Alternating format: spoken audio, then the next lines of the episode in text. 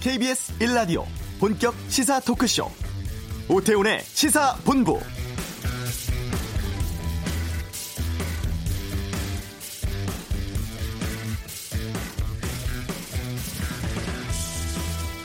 미국 하원이 트럼프 대통령에 대한 탄핵안을 통과시켰습니다. 이제 탄핵안은 미 상원으로 넘어가게 됐는데요. 미 하원은 우크라이나 스캔들과 관련해서 트럼프 대통령의 권력 남용 혐의 또 의회 방해 혐의에 대해서 각각 탄핵 소추안 표결을 실시를 했고 두 안건 모두 찬성이 과반을 차지했습니다. 이제 탄핵안의 공을 넘겨받은 상원에서 표결에 따라서 판가름 나게 되는데요. 이런 가운데 별다른 성과 없이 방한 일정을 마쳤던 스티븐 비건 대북 특별대표는 오늘 중국 갑니다. 북한이 밝힌 연말 시한이 얼마 남지 않은 시점이라서 중국과의 대북 정책 조율 또 이걸 통해서 북미 회동이 성사될지에도 많은 관심 모아지고 있습니다. 오태훈의 시사본부 이번 주 한반도는 코너에서 비건 대표의 중국 방문과 북미 관계 상황 짚어보도록 하겠습니다. 배달 어플 업계의 대형 인수합병으로 독점 우려 커지고 있는데요. 배달 노동자들의 입장을 잠시 후 이슈에서 들어보겠습니다. 2부 각설하고 패스트트랙 법안 처리 상황 또 자유한국당 국회 투쟁 등에 대한 다양한 의견 듣는 시간 갖겠습니다. 신유진 변호사의 시사법정 전두환 씨 재판 불출석 문제 다뤄봅니다. KBS 라디오 오태훈의 시사본부 지금 시작합니다.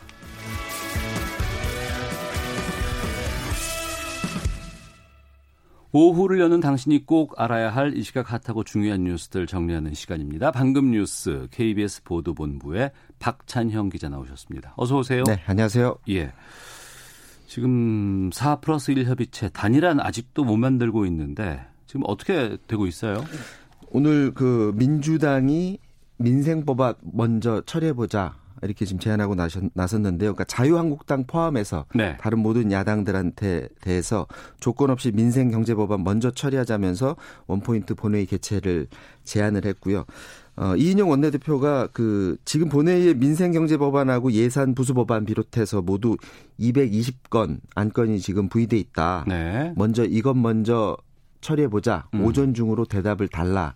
이렇게 제안을 했는데 자유한국당 심재철 원내대표는 무슨 소리 하는 거냐. 예산안 날치기 처리에 대해서 분명하게 먼저 사과하고 네. 재발 방지 약속부터 하라라고 음. 하면서 조건을 달았습니다. 네. 지금 선거법이 난맥상인데 어제 민주당 제외하고 그4 플러스 원 협의체 나머지 당들이 석패율제 포함한 단일안을 만들어서 이제 민주당한테 제안을 했는데 네. 민주당이 석패율제 다시 한번 재고해 달라라고 하면서 음. 거부했지 않습니까?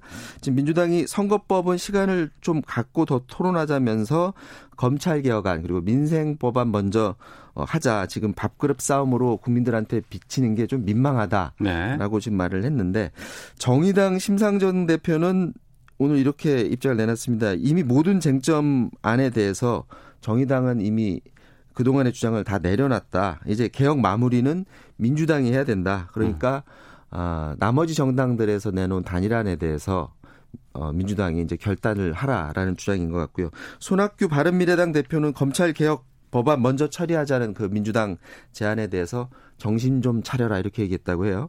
예, 당초 원칙이 먼저 선거법 처리하자는 게 원칙 아니었냐. 네. 원칙 지켜서 하자. 음. 그러면 우리가 준 안 받으려면 받고 말라면 말라.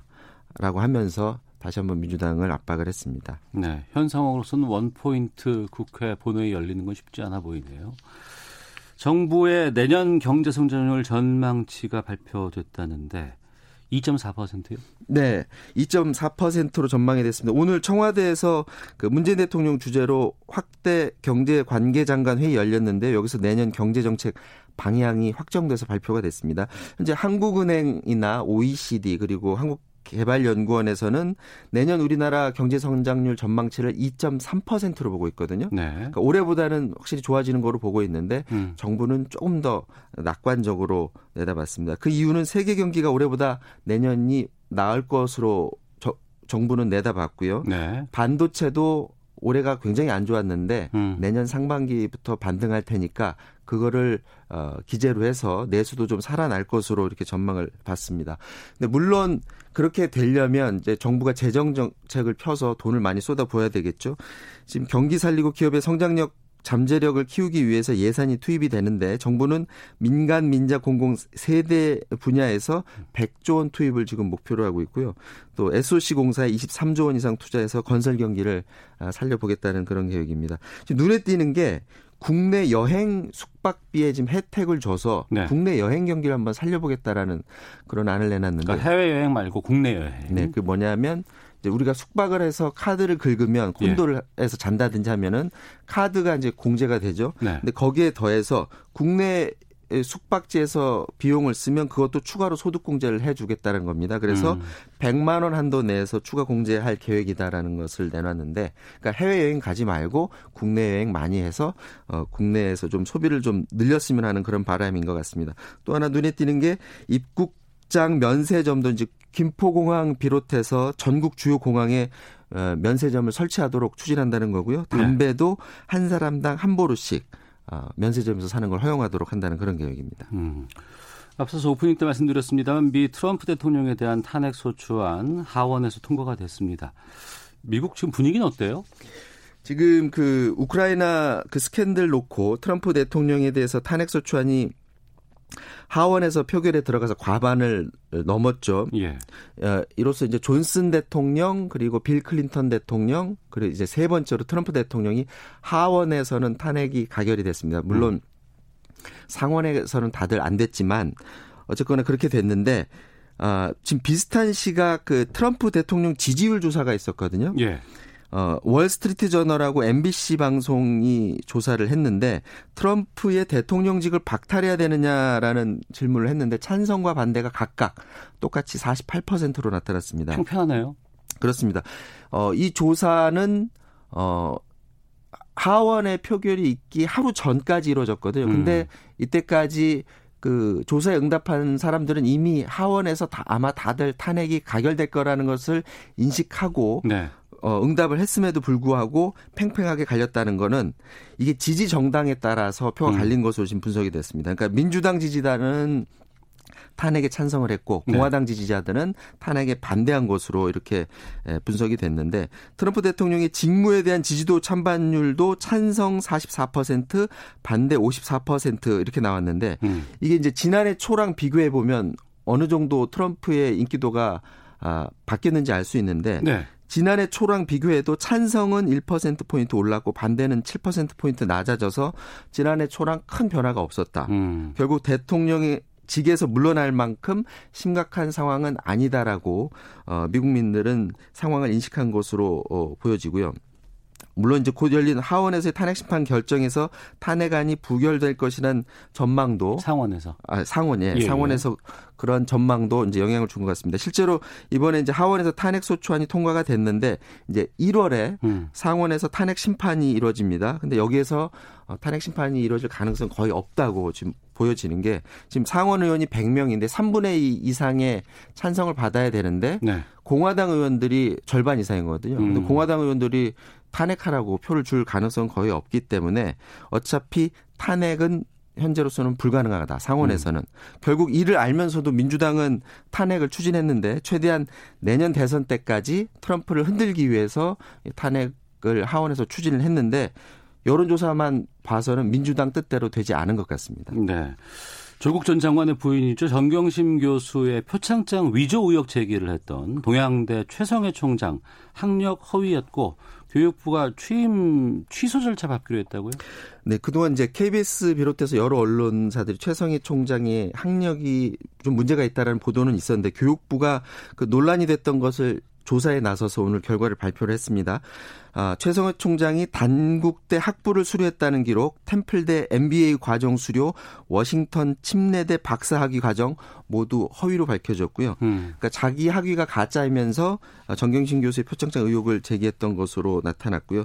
또 어, 교육부의 그 이력서 등의 또 허위 학력을 기재했고 또 어, 동양대 표창장 등의 교육학 박사로 사실과 다른 학위를 기재해서 발급한 점도 확인을 했습니다. 교육부는 어, 최 총장에 대해서 이제 면직 요구를 하겠다고 하고요. 또최 네. 총장과 부친 최전 이사장에 대한 임원 취임 취소 절차도 같이 진행하겠다 이렇게 입장을 밝혔습니다. 알겠습니다. 방금 뉴스 해주셨습니다. KBS 보도본부 박찬영 기자였습니다. 고맙습니다. 이어서 교통 상황 보겠습니다. 교통정보센터의 김한나 리포터입니다. 네, 현재 돌발 구간이 많은데요. 남해고속도로는 부산 방향으로 북창원 부근 2차로와 갓길에서 화물차 관련 3중 추돌 사고가 나며 화물차 한 대가 옆으로 넘어졌습니다. 현재 처리 작업으로 창원 1터널 부근부터 6km 구간 정체가 심하니까요. 운행에 참고하시기 바랍니다. 수도권에서는 서울 외곽고속도로 판교에서 구리 쪽인데요. 성남요금소 부근 1차로에서 추돌 사고가 발생해서 성남 나들목부터 3km 정체되고요. 서울 시내 올림픽대로는 공항 방향으로 한강대교 부근 3차로에서 화물차와 승용차 관련 추돌 사고 처리가 여전히 계속되고 있습니다. 한남대교부터 한강대교까지 지나시는데 25분 정도 소요되겠습니다. 한편 지금도 가장 피해가 씀하는 길 서부간선도로 성산대교 쪽인데요. 서부간선도로 성산대교 쪽으로 양평교 부근 1차로에서 작업을 하고 있어서 광명대교에서 성산대교 쪽으로 가는데 1시간 20분 정도 걸리고 있고요. 시흥대로나 안양천길을 이용해서 도심 진입하는 게 훨씬 수월하겠습니다.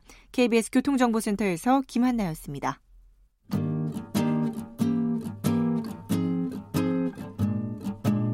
KBS 1라디오 오태훈의 시사본부 여러분의 참여로 더욱 풍성해집니다. 방송에 참여하고 싶으신 분은 문자 9730번으로 의견 보내주세요. 짧은 문자는 50원, 긴 문자는 100원의 정보 이용료가 붙습니다. 애플리케이션 콩과 마이케이는 무료고요. 시사본부는 팟캐스트와 콩, KBS 홈페이지를 통해 언제나 다시 들으실 수 있습니다. 많은 참여 부탁드려요. 우리나라 배달 어플 업계 1위는 국내 기업인 배달의 민족입니다. 2위와 3위는 요기요 배달통인데 이것을 모두가 다 독일계 기업인 딜리버리 히어로가 운영을 하고 있다고 하죠. 그런데 이 독일계 기업이 배달의 민족을 인수를 했습니다. 그러니까 이 독일계 기업이 국내 배달앱 사용자의 99%를 차지하게 된다는 것이죠. 이 때문에 배달 노동자, 음식점 점주들이 시장 독점 때문에 뭐 처우 악화라든가 수수료 인상을 걱정하고 있습니다. 아, 배달 노동자 조합이죠. 라이더 유니온의 박정훈 위원장 연결해서 좀 말씀 나눠보겠습니다. 나와 계시죠? 예, 안녕하세요. 박정훈입니다. 예. 국내 1위 기업이었던 배달의 민족을 운영하는 회사가 독일계 기업의 인수합병이 돼버렸어요. 업계에서는 지금 이 소식 어떻게 듣고 어떤 반응 보이고 있는지부터 묻겠습니다. 네, 그 반응들은 다양한데요. 예. 라이더 입장에서 말씀을 좀 드리면 네. 일단 플랫폼 업체가 독점을 지향하는 것은 매우 자연스러운 현상입니다. 음. 왜냐하면 다른 산업에 비해서 플랫폼은 데이터, 그러니까 고객 데이터 혹은 라이더 데이터, 음식 가게 데이터만 집적을 하면 독점이 되기 쉽기 때문에 네. 이 데이터를 바탕으로 각종 다양한 마케팅이라든지 배달이라든지 물류 산업으로 확장하는 것이 목적이라 음. 언젠가는 이런 일들이 벌어질 거라 생각을 했었는데 네. 어, 실제로 어, 벌어져서 특히나 배달의 민족이 음. 그 대상이 돼서 적지 않게 당한 걸로 알고 있습니다. 그러니까 지금 이 배달 어플계 업계의 1위가 배달의 민족이었잖아요. 맞습니다. 근데 2, 3위를 운영하고 있는 외국 기업이 이 배달의 민족을 인수한 거 아니겠습니까? 네, 그런데 사실 배달의 민족도 어. 토종 자본이라고 보기는 힘듭니다. 대부분 예. 해외 국제적 금융 자본, 어. 어, 투자 자본들이 이제 투자를 해서 나중에 이제 스타트업들이 크면 예. 어, 금융적인 그 이득을 보기 위해서 투자를 하는 경우가 대부분이거든요. 음. 그래서 스타트업의 목표라는 게 주식 상장, 네. 그리고 큰 기업에 팔리는 게 목적이고 이걸 exit라고 부릅니다. 음. 그래서 그거를 이제 실현한 건데 네. 배민이는 특이한 것은 이제 경영권을 놓지 않고 아시아 시장으로 어, 진출하겠다고 김봉진 대표가 주장하지 않았습니까? 네. 네. 이거는 사실은 한국에서 벌어지는 배달업의 목표가 음. 한국이 아니라 아직 배달이 발전하지 않은 아시아 시장이라든지 네. 다른 나라라는 것이 이제 보여주는 거고 태초에 좀 국제적인 성격을 가지고 있었던 자본인데 음. 한국에서는 민족을 강조했던 마케팅을 했던 거죠. 아, 그렇군요. 아, 대충 얘기를 좀 들어보니까 이해가 되는 것 같은데. 우선 중요한 것은 지금 1, 2, 3위 업체를 한 회사가 운영하게 되는 거 아니에요? 맞습니다. 그러면 이 플랫 폼 업계의 지형 변화가 이 배달 노동자들에게도 좀 영향을 주지 않을까 우려가 되거든요. 네, 이렇게 생각하시면 됩니다. 그, 복날, 네. 치킨 쿠폰을 뿌리거든요. 이 배달 주문 그래서 초복, 중복, 말복. 네. 예, 치킨 쿠폰을 뿌리면은 어. 어. 배달 그 소비자들이 주문을 많이 하니까 반대 시장인 이 라이더들도 난리가 나요. 어. 새벽까지 이제 골목길에 오토바이 소리가 시끄러운데 예. 이게 독점적인 주문 중개업이 되면 어. 당연히 이 주문을 수행하는 라이더들한테 영향을 줄 거고요. 예. 이 독점적 지위를 이용해서 과연 이제 라이더들의 배달료라든지 근무 조건 일방적으로 바뀌지 않을까라는 음. 우려들이 있는 거죠. 그러니까 지금의 임금이라든가 근무 환경, 배달 노동자들의 입장으로 봤을 때 이게 더 악화될 수도 있다고 지금 우려하시는 거예요? 그렇습니다. 그 합병과 상관없이 어, 어 요기요와 배달의 민족의 그 건이 있었습니다. 예. 예를 들어서 요기요는 시급 11,500원으로 라이더들 모집을 했다가 예. 2개월 만에 시급 1,000원을 깎았고요. 음. 일방적으로. 그다음에 시급 5,000원에 1,500원, 건당 네. 1,500원 이렇게 요금제를 일방적으로 변경을 했거든요. 네. 그리고 배달의 민족은 어. 지금 밤 9시마다 어, 다음 날 배달료가 공지됩니다. 예. 예, 기본 배탄가 3,000원에다가 어. 프로모션 500원에서 2,000원이 변동되는데 네. 라이더 수, 주문 수, 날씨에 따라 변동을 하거든요. 예. 사실 돈 문제가 아니라 음. 라이더 입장에서는 매일 밤 9시 내일 내 수익이 얼마나 될지를 이제 긴장하면서 네. 기다려야 되는 거니까 많은 라이더들이 아 내가 실업령지도 아니고 음. 어, 매일매일 임금이 바뀌는 게 어떻게 가능한 일이냐라고 네. 불만을 제기하고 있는 것이죠. 어, 그러면 지금 배달의 민족 6.25 업계 1, 2위가 임금이라든가 근무 조건을 달리 운영을 했었는데 이게 한 회사로 인수가 됐으니 그건 공통적으로 이제 더 낮은 방향으로 가겠군요. 예상이. 합병 이후에 어. 급작스럽게 낮추지는 않을 거라고 봅니다. 왜냐하면은 예. 여론의 의식을 할 수밖에 없고, 음. 어, 하지만 세월이 지나고 시간이 지나면은 네. 어 일방적으로 그 근무 조건이 바뀔 거라 생각이 드는데요. 음. 중요한 것은 이게 앱상으로 공지가 되기 때문에 네. 인간에게 항의하기 너무 힘들다라는 겁니다. 어. 다 일방적으로 개별적으로 공지가 되거든요. 예. 천 명의 라이더들한테. 아, 다 달라요? 사람들에게 가는 그 조건들이? 같은데 이게 우리가 직장에 가면은 직장 상사한테 예. 어, 왜 이렇게 됐냐 물어볼 수라도 있는데 어. 여기는 앱에서 오니까 아 문자나 뭐 이런 식으로 통보가 그냥 일방적으로 오니까 그렇죠 앱에 떠버리니까 어. 일단 사람을 찾는 게 일이고요 예. 예 이게 좀 새로운 형태의 예, 문제이고요 그런데 반면에 일을 시킬 때는 사람이 전화를 해요 어. 어. 우리가 개인 사업자 신분인데 네. 예를 들어서 출퇴근이라든지 일을 하지 말지 매우 자유로워야 되는데 음. 뭐 일을 안 하거나 뭐 주문량이 빠, 그 주문이 이제 안 빠지면은 네. 전화를 해서 가달라. 음. 그러니까 필요할 때는 인간이 등장해서 지시를 하고 네. 근무 조건 같은 경우는 일방적으로 공지를 하니까 어. 라이더로서는 미치는 거죠. 예. 지난번에 그 박정훈 위원장이 저희와 인터뷰를 한번 하셨었어요. 근데 그때는 네. 이제 라이더들의 노동자 지위를 인정한 법원 판결 때문에 이제 그걸 주제로 말씀을 나눠봤는데 네. 이런 법적인 노동자의 지위라든가 이런 것들이 지금 다 규정돼 있는데 이 어플 업계에서는 이게 바뀔 수도 있다고 지금 예상하시는 겁니까? 그 근로자 판결은 case by case라고 보시면 됩니다. 어. 그, 때 당시 요기요 플러스는 확실한 지휘 감독을 했기 때문에 문제가 되고요. 예. 제가 그때 예, 말씀드렸다시피 대부분은 지휘 감독을 한다라고 음. 말씀드렸지 않습니까? 그런데 요기요 판결 이후에 배달 민족 같은 경우는 지휘 감독을 하지 않는 음. 어, 걸로 바뀌었고요. 네. 그, 어, 그래서 이거를 근로자라고 이야기하기가 음. 애매한 면이 있습니다. 네.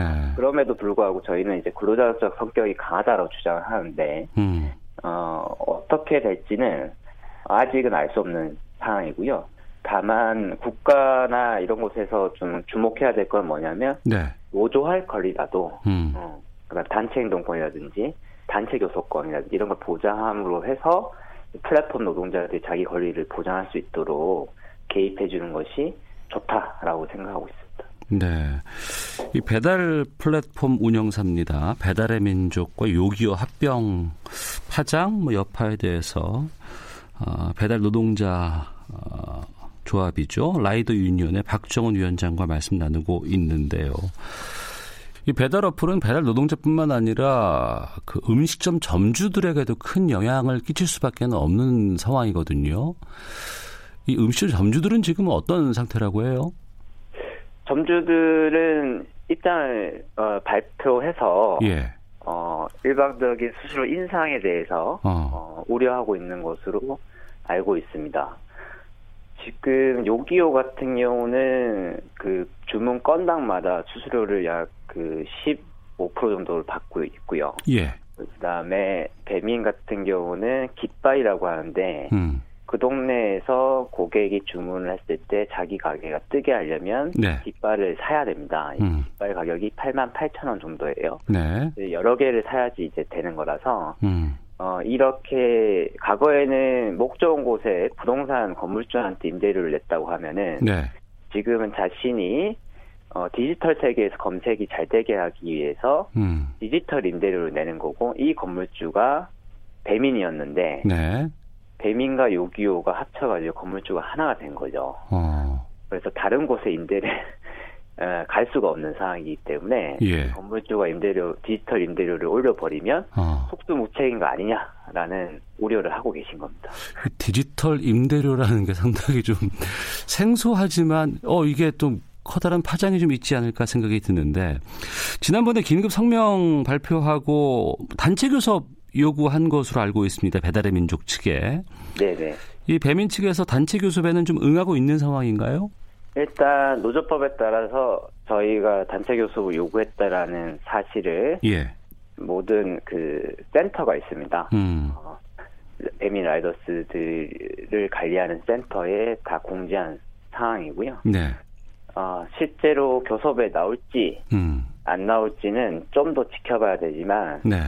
저는 어, 지금까지 김봉진 대표라든지 배달의 민족이 했던 이야기들 있지 않습니까? 어. 우리 혁신이고 라이더를 위한 기업이고 새롭다라고 예. 말씀하셨기 때문에 노조와 함께하는 혁신을 어. 보여줄 거라 라고 믿고 있습니다. 예. 제일 초반에 이 어플 업계 특성 때문에 이런 부분들이 좀 있을 수 있을 거라고 예상을 하셨다고 하셨어요. 그리고 또 우리나라를 넘어서 아시아까지도 확대가 된다고 하셨는데 어찌 보면 이런 상황들이라든가 뭐 이 인수는 됐지만 경영 체계에는 계속 참여한다는 이런 내용들 때문에 보다도 한 단계 도약할 수 있는 계기가 되지 않을까 기대하시는 분들도 좀 있는 것 같거든요. 뭐 저는 그런 기대가 어, 허황된 거라고 생각하지는 않습니다. 어. 아, 그렇다면 그 기대에서 좀 중요하게 우리가 주목해야 되는 건 뭐냐면 예. 이번 합병으로 이익을 본 사람들이 누구인가를 음. 살펴봐야 되는데 네. 초기 투자자들이거든요. 어. 이 언젠가 팔리거나 네. 시장에 상장을 하면은 내 투자금을 더 많이 가져올 수 있겠지라는 기대감을 가지고 투자하신 어, 분들이 가장 많은 이득을 가져가신 거거든요. 어. 사실은 이게 금융 자본의 이익에 복무하는 형태로 플랫폼이 가기 때문에 네. 우려를 하는 거고 어. 그러면 거의 이득이 간 만큼 누군가의 돈으로 그 음. 이득이 간 거 아닙니까? 금융적 소득이라고 하는 거는 네. 어, 어, 찌 보면 사실 불로소득에 가까운 거거든요. 음. 네, 후보도 목표가 상장이었단 말입니다. 네. 어, 그랬을 때 노동의 문제, 어. 어, 그리고 자영업자의 문제, 이렇게 삶을 살아가는 음, 사람들의 문제가 해결되지 않는 혁신이라고 예. 하는 것은 동의하기 매우 힘들다라는 아. 거고요. 플랫폼의 핵심은 뭐냐면 어, 일을 시키되 근로기준법상 책임을 지지 않아도 된다는 게 가장 큰 매력이거든요. 음. 그리고 생산 수단인 오토바이 그리고 사고에 대한 책임을 지지 않아도 된다는 것도 가장 큰 매력입니다. 네. 이, 이거 이렇기 때문에 많은 투자자들이 투자를 하는 거거든요. 플랫폼에 어. 유연하고 팔알기도 쉽고 그래서 어, 그런 부분에 주목해서 이것을 혁신적으로 바꾼다고 하면은 예. 구조가 반대할 이유가 없죠. 그래서 단체 교섭이라든지 근무조건 초에 대한 어, 사안들을 아. 같이 의논하면 좋겠다라는 말씀 드리고 싶습니다. 알겠습니다. 이게 배달 어플 업계에서 먼저 터지긴 했지만 여러 가지 스타트업이라든가 플랫폼 사업이 다른 곳으로 확장되고 있기 때문에 아, 이번에 이 추이를 좀 계속해서 좀 지켜봐야 될 것 같습니다. 알겠습니다. 오늘 말씀 여기까지 듣겠습니다. 고맙습니다. 네, 고맙습니다. 네, 라이더 유니온 박정훈 위원장이었습니다. 헤드라인 뉴스입니다. 문재인 대통령이 오는 23일 중국 베이징에서 시진핑 국가주석을 만나 한중 정상회담을 가질 것이라고 청와대가 공식 발표했습니다. 도널드 트럼프 미국 대통령의 우크라이나 스캔들에 대한 탄핵 소추안이 현재 시각 18일 미 하원을 통과했습니다. 이로써 트럼프 대통령은 1868년 앤드루 존슨, 1998년 빌 클린턴 대통령에 이어 하원의 탄핵을 받은 세 번째 미국 대통령이란 불명예를 안게 됐습니다. 더불어민주당이 자유한국당을 비롯한 모든 야당에 민생 경제 법안을 우선 처리하기 위한 원포인트 본회의를 열자고 제안했습니다. 자유한국당은 여야 4 플러스 1 협의체의 예산안 처리에 대한 사과와 재발 방지 약속이 있어야 원포인트 본회의를 열 수 있다고 조건을 걸었습니다. 국내 항공사들의 매출이 일제히 줄어들고 영업이익이 적자로 돌아서는 등 최근 국내 항공업계의 경영난이 심화하고 있는 가운데 정부가 위기 극복을 위한 항공산업 경쟁력 강화 방안을 내놨습니다. 정부가 내년 내수 경기를 살리기 위해 입국장 면세점을 전국 주요 공항에 설치하고 국내 여행 숙박비로 쓴 신용카드 사용 금액을 추가로 소득공제해주는 방안도 추진하기로 했습니다. 지금까지 헤드라인 뉴스 정원나였습니다.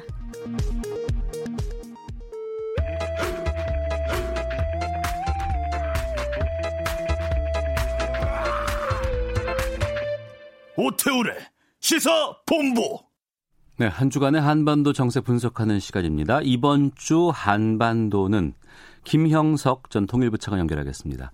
안녕하십니까? 네, 안녕하십니까? 예, 일요일 방한을 했던 비건 특별대표 어, 네. 북한에 공개적으로 만나자 제안을 했지만 만나지 못하고 돌아갔습니다. 예, 예. 북한이 왜 이 만남에 응하지 않았는지를 좀 알려주세요. 기본적으로 이제 미국이 새로운 이제 제안을 내지 않았다라고 이제 북한은 판단을 한 거죠. 네. 네. 그래서 뭐 비록 예를 들어서 새로운 제안을 했다 음. 그러면 음. 뭐 비건 대표가 공개적으로 제안을 하지 않더라도 네. 당연히 이제 뭐 만났겠죠. 근데 이제 음. 새로운 제안이 없었다라고 보는 거죠. 그래서 그러면 뭘 가지고 새로운 제안이 없었다라고 볼 수 있을까? 그 보면은 예. 기존에 이제 비록 비건 대표가 단계적이면서도 유연한 접근을 이야기했지만 음. 제가 보기엔 그 같아요. 뭐 저 데드라인이라는 것은 없다. 네. 자꾸 이야기했단 말이죠. 예, 그 말은 뭐냐면 이제 데드라인까지 미 이제 북한의 셈법은 데드라인까지 무언가 새로운 이제 안을 내라라는 건데 데드라인이 없다라는 것은 기존의 입장에서 변함이 없다라는 식으로 이제 북한이 해석할 여지가 있는 거거든요. 어. 그렇다면 굳이 뭐 만날 이유가 없다라고 해서 예. 이렇게 이제 공개적 제안을 했지만 이제 비건이 방한한 기간 동안에 이제 어, 만남이 성사되지 않은 걸로 보입니다. 어, 그러니까 북한의 입장에서는 구체적인 안을 던져놔야 우리가 만나기나 할 텐데 그런 것 없이 그냥 만나자 그러면 만나긴 힘들다. 그렇죠, 그렇죠. 어. 그리고 이제 구체적인 안이 실무적으로는 어렵다면 네. 그에 이제 펌페이오를 포함해서 이제 그 실무 라인에 대해서 북한에서는 이미 부정적 입장을 피력을 했거든요. 음. 그러면서 이제 김정은 위원장과 트럼프 대통령이 이제 만나서 소위 말해서 톱담 방식으로 하자라는 거니까 네. 정상회담에 대한 뭐 날짜 정상회담 하자 이 정도라면 구체적인 안을 제시하지 않더라도 가능은 하겠죠. 근데 음. 이제 그것도 그거는 이야기하지 않고 이제 일단 뭐 우리는 계속 그 대화의 문은 열려 있다라고만 하니까 네. 그러니까 이제 북한이 움직이 어려운 거죠. 그리고 예. 또 이제 조금 전에 뉴스에 나왔습니다마는 이제 트럼프 대통령이 이제 미 하원에서 이제 탄핵 이제 그런 절차도 있고 그러니까 음. 그런 의미에서 온다면 이제 북미 정상회담 하기도 어렵다라고 이제 북한도 이제 판단을 했겠죠. 네. 지금 북한은 연말 시한을 정해놓은 상황입니다. 네, 네. 또 시간은 다가오고 있고. 그렇죠. 네. 뭔가 새로운 길을 택할 수밖에 없지 않나 싶은데요. 그러니까 지금 상황에서 미국이 변화가 없으면 예. 그리고 또 이런 가운데서 예를 들어서 이제 김정은 위원장이 이제 입장을 바꿔서 내가 너무 과도한 요구를 했다. 어. 입장을 바꾸겠다 이러지 않는 한 이제 지금은 자기들이 말한 가운데로 해서 이제 기본적으로 새로운 길로 갈 수밖에 없는 상황이 되는, 되는 거예요. 근데 지금 보면 네. 이제 미국은 변화할 수 없다. 그런데 새로운 길이 하나 좀 가능성이 움직이고 있거든요. 어떤 거예요?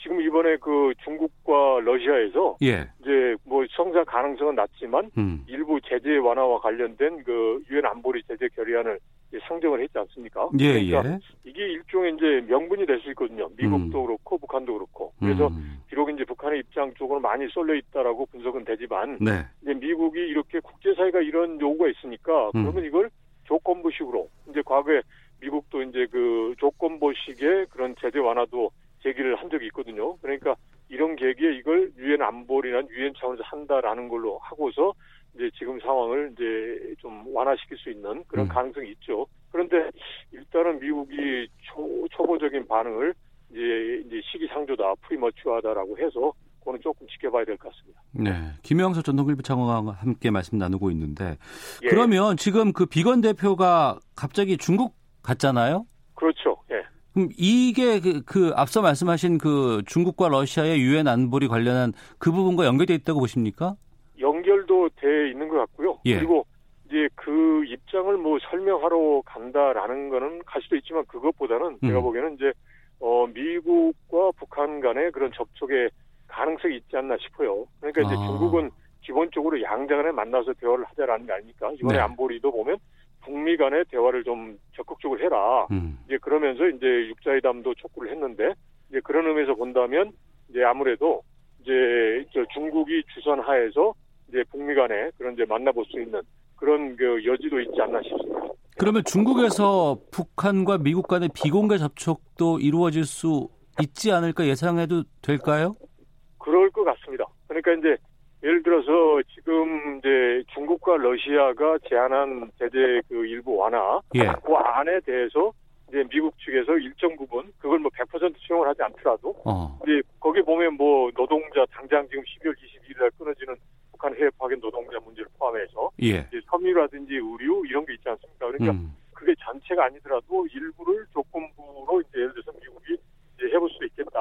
음. 그러면 여지가 생기는 거죠. 그러니까 그러면 북한 김정은 위원장 입장에서 보면 제재 완화가 된 거니까 네. 미흡하지만 이걸 이제 계기로 해서 이제 말 그대로 새로운 길로 가지 않고 어. ICBM 쏘지 않고 예. 이제 그런 쪽으로 해서 좀 상황을 이제 비록 이제 100% 만족은 아니지만 일정 부분 만족하면서 이제 트럼프의 재선이 될 때까지 기다려볼 수 있는 거죠. 어. 여지가. 네, 그래서 여전히 지금은 이제 북한의 비핵화 조치를 적극적으로 하고 네. 욕심을 내지 않는 거지만 음. 지금 현재 상황을 바꾸는 데 있어서는 중국의 역할을 통해서 미국이 지금 중국과 러시아가 제안한 일정 부분을 조건부로 이제 받아들이는 게 가장 핵심이지 않나 싶습니다. 그러면 굳이 판문점에서 안 만나고 중국으로 옮긴 이유는 왜 그럴까요? 판문점에서 만날 때는 아직 그걸 그런 이제 그 상황이 안 됐던 거죠. 아. 네. 그러니까 지금 이제 비건이 방한했을 때는 이런 여건이 되지 않았던 거고 예. 방한이 되고 난 다음에 이제 그 안보리 제재 결의안도 나가고 이랬지 않습니까? 네네. 그러니까 이제 그게 타이밍이 그런 거죠. 그러니까 예를 들어서 이런 게 비건이 오기 전에 제재 결의안 자체가 올라갔고 음. 중국이 조금 더 적극적으로 좀 했다. 네. 러시아도 그렇고 그랬으면 비건 이제 방한 기간 중에 판문점에서 만날 수도 있었겠죠. 음. 지금은 약간 시기적으로 조금 그 늦어져서 지금 이제 그런 것 같습니다. 그러면 뭔가의 접촉을 하기 위한 모양새를 갖추는 게 상당히 중요했다라고 돌이켜볼 수 있겠네요. 그럼요. 지금 북한의 입장에서는 그냥 그 회담만을 위한 회담은 하지 않겠다는 거거든요. 그러니까 예. 이제 트럼프 대통령이 이제 회담하고 있는 거 그걸 치적으로 삼잖아요. 그래서 어. 그런 거를 이제 해주지 않겠다라는 거니까. 네. 이제 그렇다면 뭔가 이제 만나야 되는데 그러면 아무런 결과 없이 또 만난다 그러면 트럼프의 치적만 채워주는 거란 말이죠. 음. 시간까지 명분에. 그러니까 이제 그건 안 되는 거죠. 그러니까 뭔가 이제 미국의 입장이 변화하면 그걸 가지고 이제 북한이 움직일 수 있는 거죠.